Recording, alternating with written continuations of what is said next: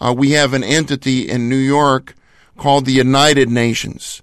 But I think we all realize that the United Nations is actually the divided nations. That there is no real oneness outside of the triune God. Welcome to Life Study, brought to you by Living Stream Ministry. Life Study is a study of the Bible emphasizing life. Jesus said in John 6:63, "The words I have spoken to you are spirit and are life." Life Study is the fruit of over 70 years of ministry by Watchman Nee and Witness Lee. Watchman Nee began this ministry in China in the 1920s and continued it until his imprisonment and eventual martyrdom. Witness Lee brought this ministry to the United States in 1962. Before we join Witness Lee with today's life study of the Gospel of John, we would like to give you our toll free number through which you may obtain a free copy of today's message. That toll free number is 1 888 Life Study. Again, that's 1 888 543 3788. With us on the program again today is Ed Marks. Ed has been an editor with Living Stream Ministry for over 12 years. Ed, again today we are going to be in the Lord's Prayer in John 17. Why is this such an important passage in the New Testament revelation? This passage is maybe the most important portion of the Holy Word because this is the Lord's final recorded prayer before he goes to the cross to die. And what we see in this prayer is the aspiration of the Lord's heart's desire actually becomes his specific prayer to the Father. So in this prayer, what we see is the very heart's desire of the triune God. And in verse 1 of this prayer, the Lord opens by saying, Father, the hour has come. Glorify your Son, that the Son may glorify you. So this is a prayer for the Father to glorify the Son, that the Son may glorify the Father. And what this means is for the Father and the Son to have a full expression through his many believers. And this expression of himself is his glorification. Then the whole content of this prayer is it's actually a prayer for the believers to be built up into one if the triune God is going to be expressed, the believers have to be built up into one in the triune God. Because the only real oneness in the universe is a oneness in the triune God. And this is a oneness that cannot be seen among the human race. Uh, we have an entity in New York called the United Nations. But I think we all realize that the United Nations is actually the divided nations. That there is no real oneness outside of the triune God. So in this prayer, uh, like for instance in verse 11, the Lord prays to the Father, He says, that they may be one even as we are one. Well, how is the triune God one? The oneness in the triune God is a oneness of co-inherence. The three of the Godhead do not merely coexist, they also co-inhere. This means that they mutually indwell one another. The Father is in the Son, and the Son is in the Father. So the Lord goes on to pray, and this is in verse 21. He says that they all may be one, even as you, Father, are in me, and I in you, that they also may be in us so the Father is in the Son, the Son is in the Father, and the Son prays that we, the believers, may be in the Father and the Son who mutually indwell one another.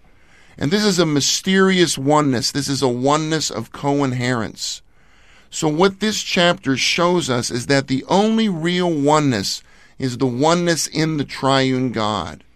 And when the believers are built up into one in the triune God, then the Son and the Father are glorified. In other words, they are expressed and manifested in a full way through the believers for the glory of the triune God. Now let's join Witness Lee for today's life study of the Gospel of John, chapter 17.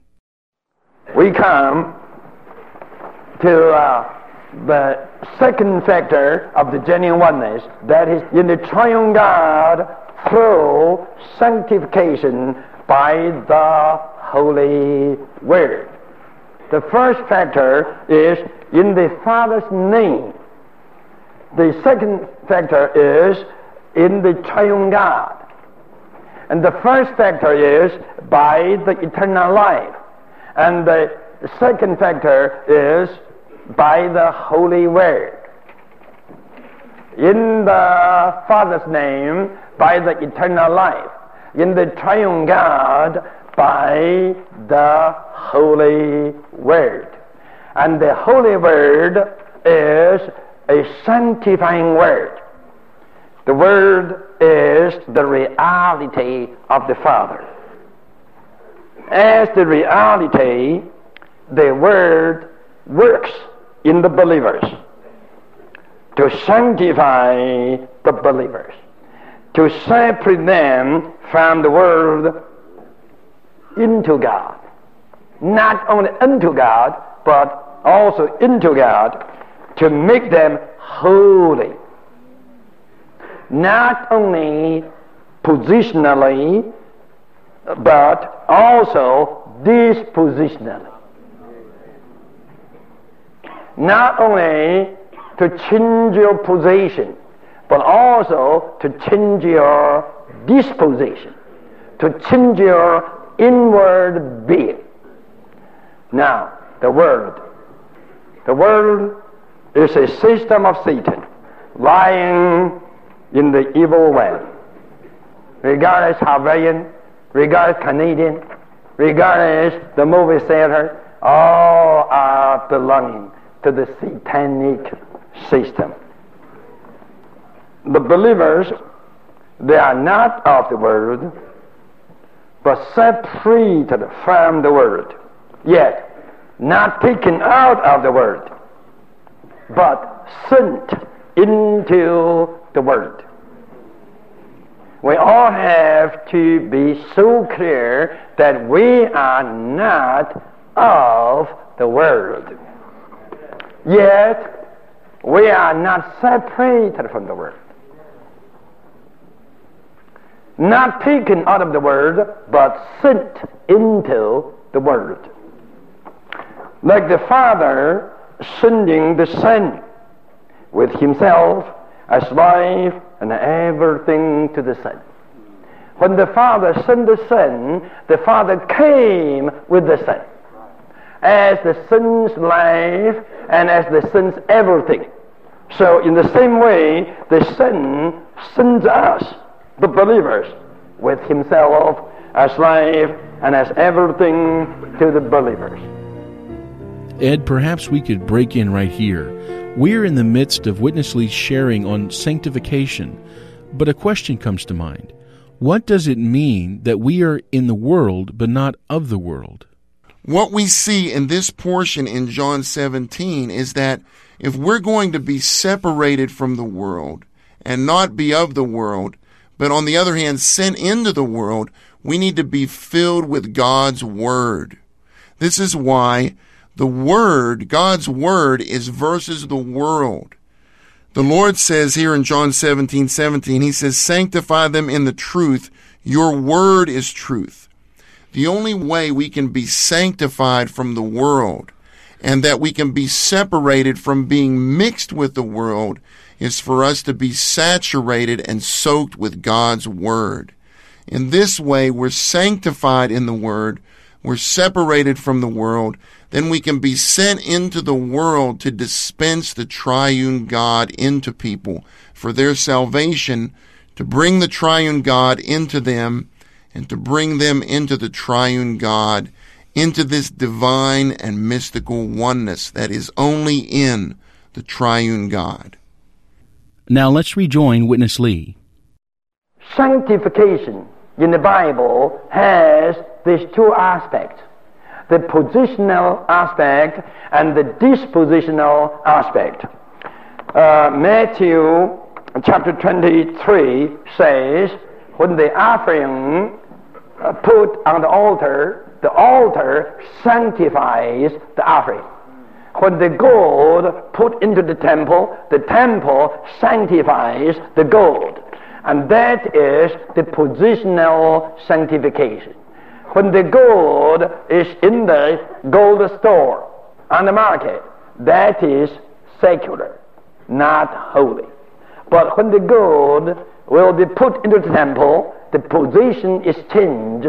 The gold right way becomes sanctified, becomes the holy gold in the holy temple. But this kind of sanctification doesn't touch the nature of the gold, doesn't change anything of the gold's being. It only changes the gold position. That is the positional sanctification. So you have a verse in 1 Thessalonians 5.23 that says you be holy, entirely sanctified in your body, soul, and spirit. Your spirit, soul, and body entirely sanctified. That doesn't mean the positional sanctification, but rather the dispositional sanctification. The sanctification in chapter 17 uh, implies both aspects, positionally and dispositionally. We have to be sanctified both positionally and dispositionally in order to keep the proper, genuine oneness. All the believers are one in the triune God. But, listen, we all need the sanctification by the Holy Word. This is the second aspect of oneness. Firstly, we have to take care of the reality of the divine life.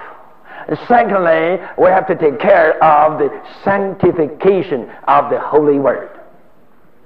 So, the divine life and the Holy Word both are for the real, genuine oneness that results in the real building. For the matter of sanctification, the Son, when he was on this earth, sanctified himself. Why? Because though he himself was absolutely holy, yet for setting up an example, still he needed in his living to sanctify himself. I just give you one illustration. Nicodemus, as an old gentleman, came to the Lord deep in the night, right into his private place, and had a private talk. That was okay. But in chapter 4, the Lord Jesus was going to contact an immoral Samaritan woman the way he contacted the Samaritan woman was not in the night, but in the daytime. And was not in a private house, but under the open air.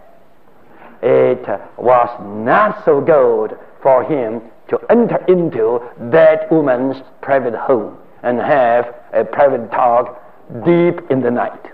You see, the Lord, by doing that, sanctified himself to set up a good example for his disciples. Let's pause here again, Ed. I think that before we go on to the third aspect of oneness, it would be helpful to pick up this matter of the two types of sanctification.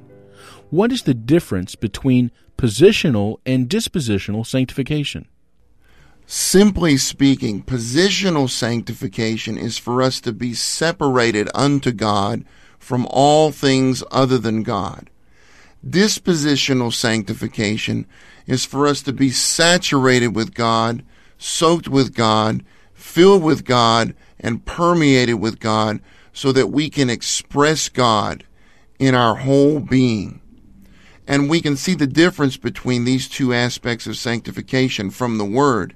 In Matthew 23, verses 17 and 19, we see that the the offering is sanctified by the altar and the gold is sanctified by the temple. In other words, once the offering is brought to the altar, when its position changes, it's sanctified.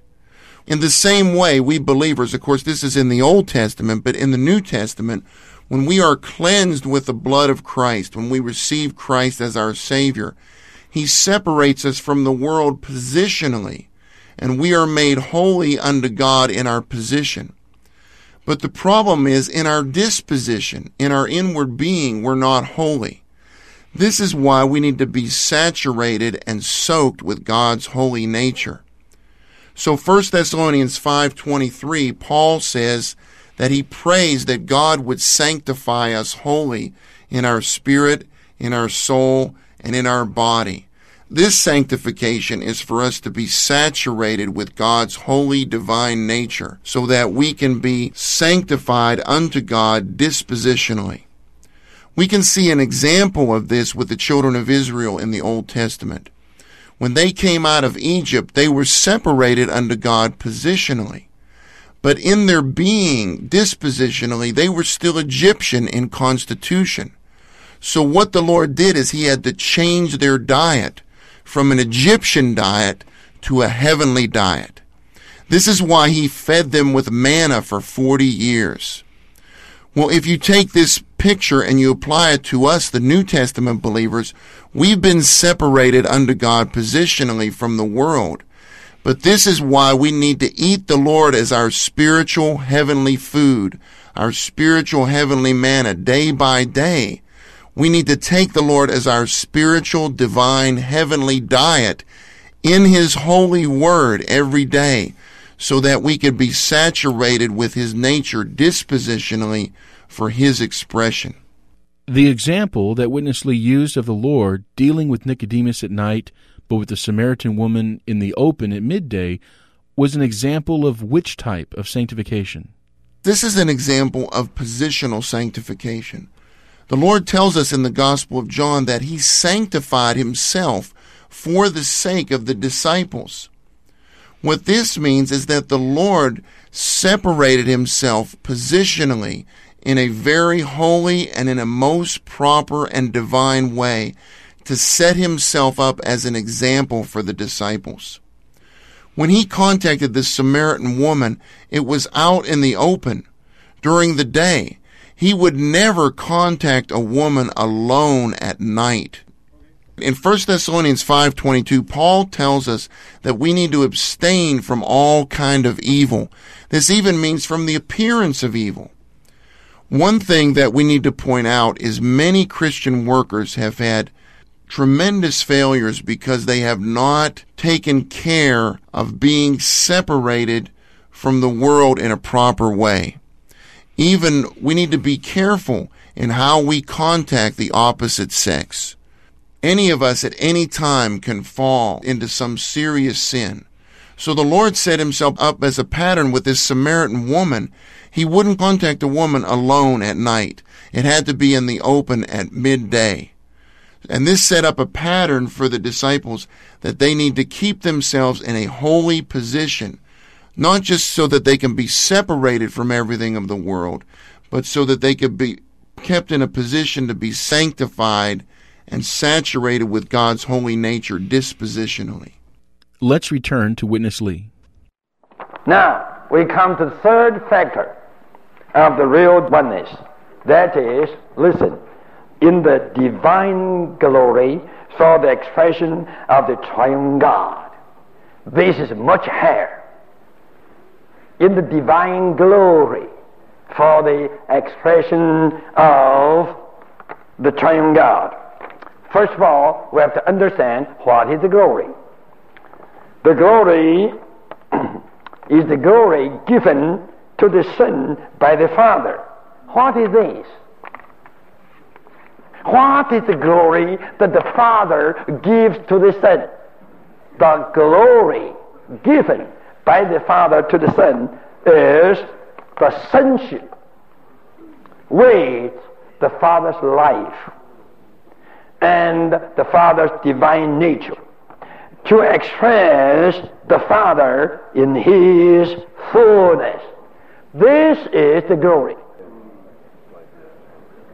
The sonship with the Father's life and nature to express the Father in all His fullness. This is the glory. The glory was firstly given to an individual sin. But now, eventually, the glory has been passed on to the corporate sonship. Now, as many sons here, we all have this sonship, the divine sonship, with the divine life, with divine nature, to express the Father in the Son with all His fullness. What glory is this? I think we all got injected with certain kind of uh, fancy, vain concept. What is the glory? The glory someday in the good by by, shining in the air, and we will brought into that shining. Then we are in the glory. Am I right? What is that? That is just a dream. What is the glory?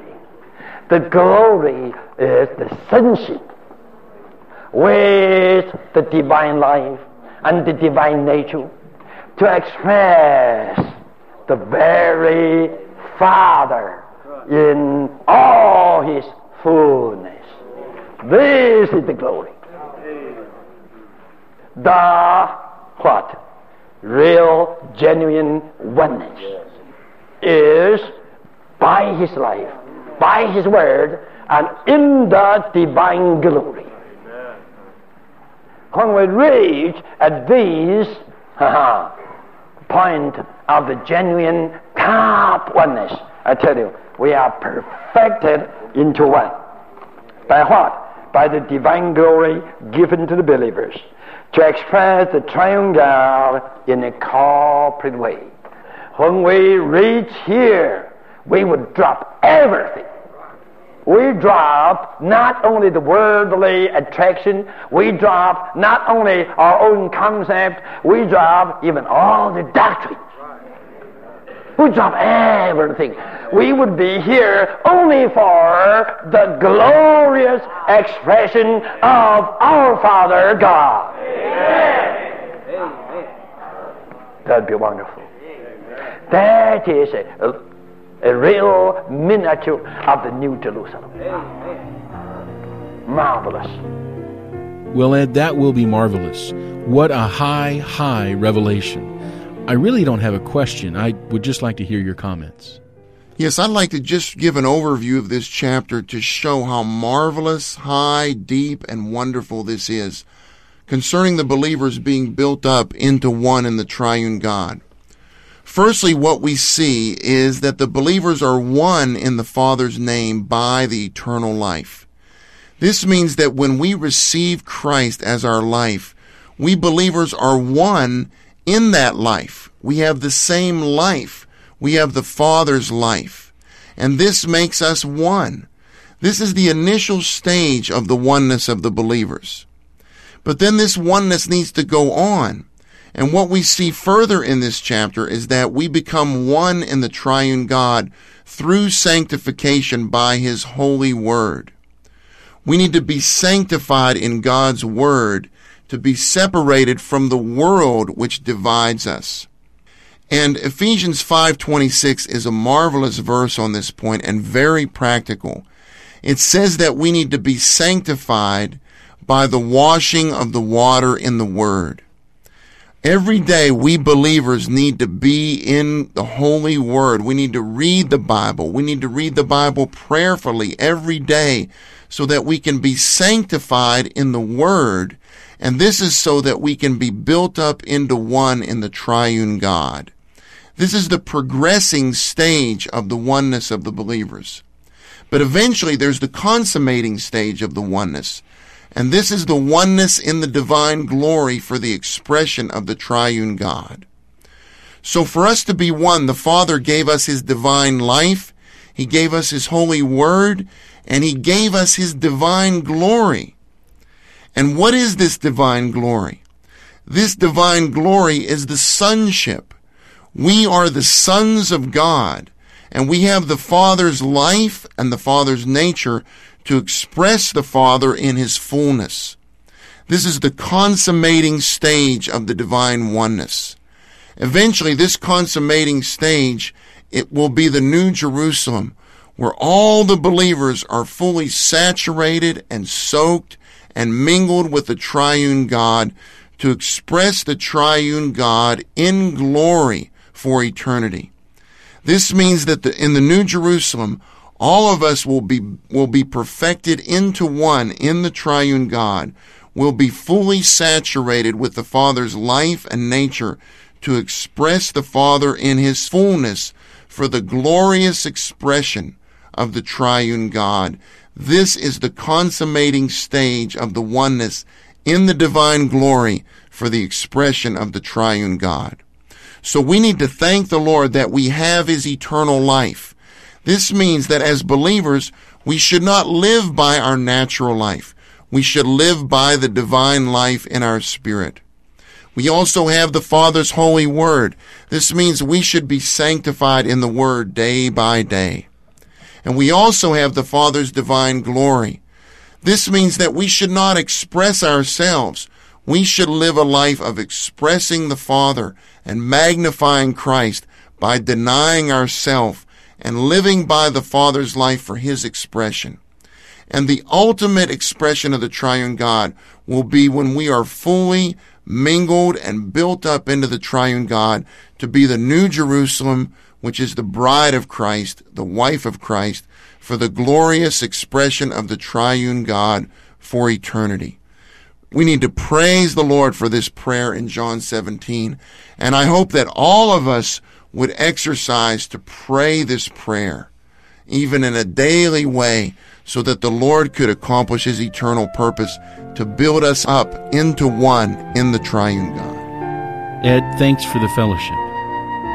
If you would like a free copy of today's Life Study message, call toll free at 1 888 Life Study. That's 1 888 543 3788. Or write us at Living Stream Ministry, P.O. Box 2121, Anaheim, California 92814. Or visit us at our website at www.lsm.org. Our number again is 1 888 Life Study. Thank you for listening.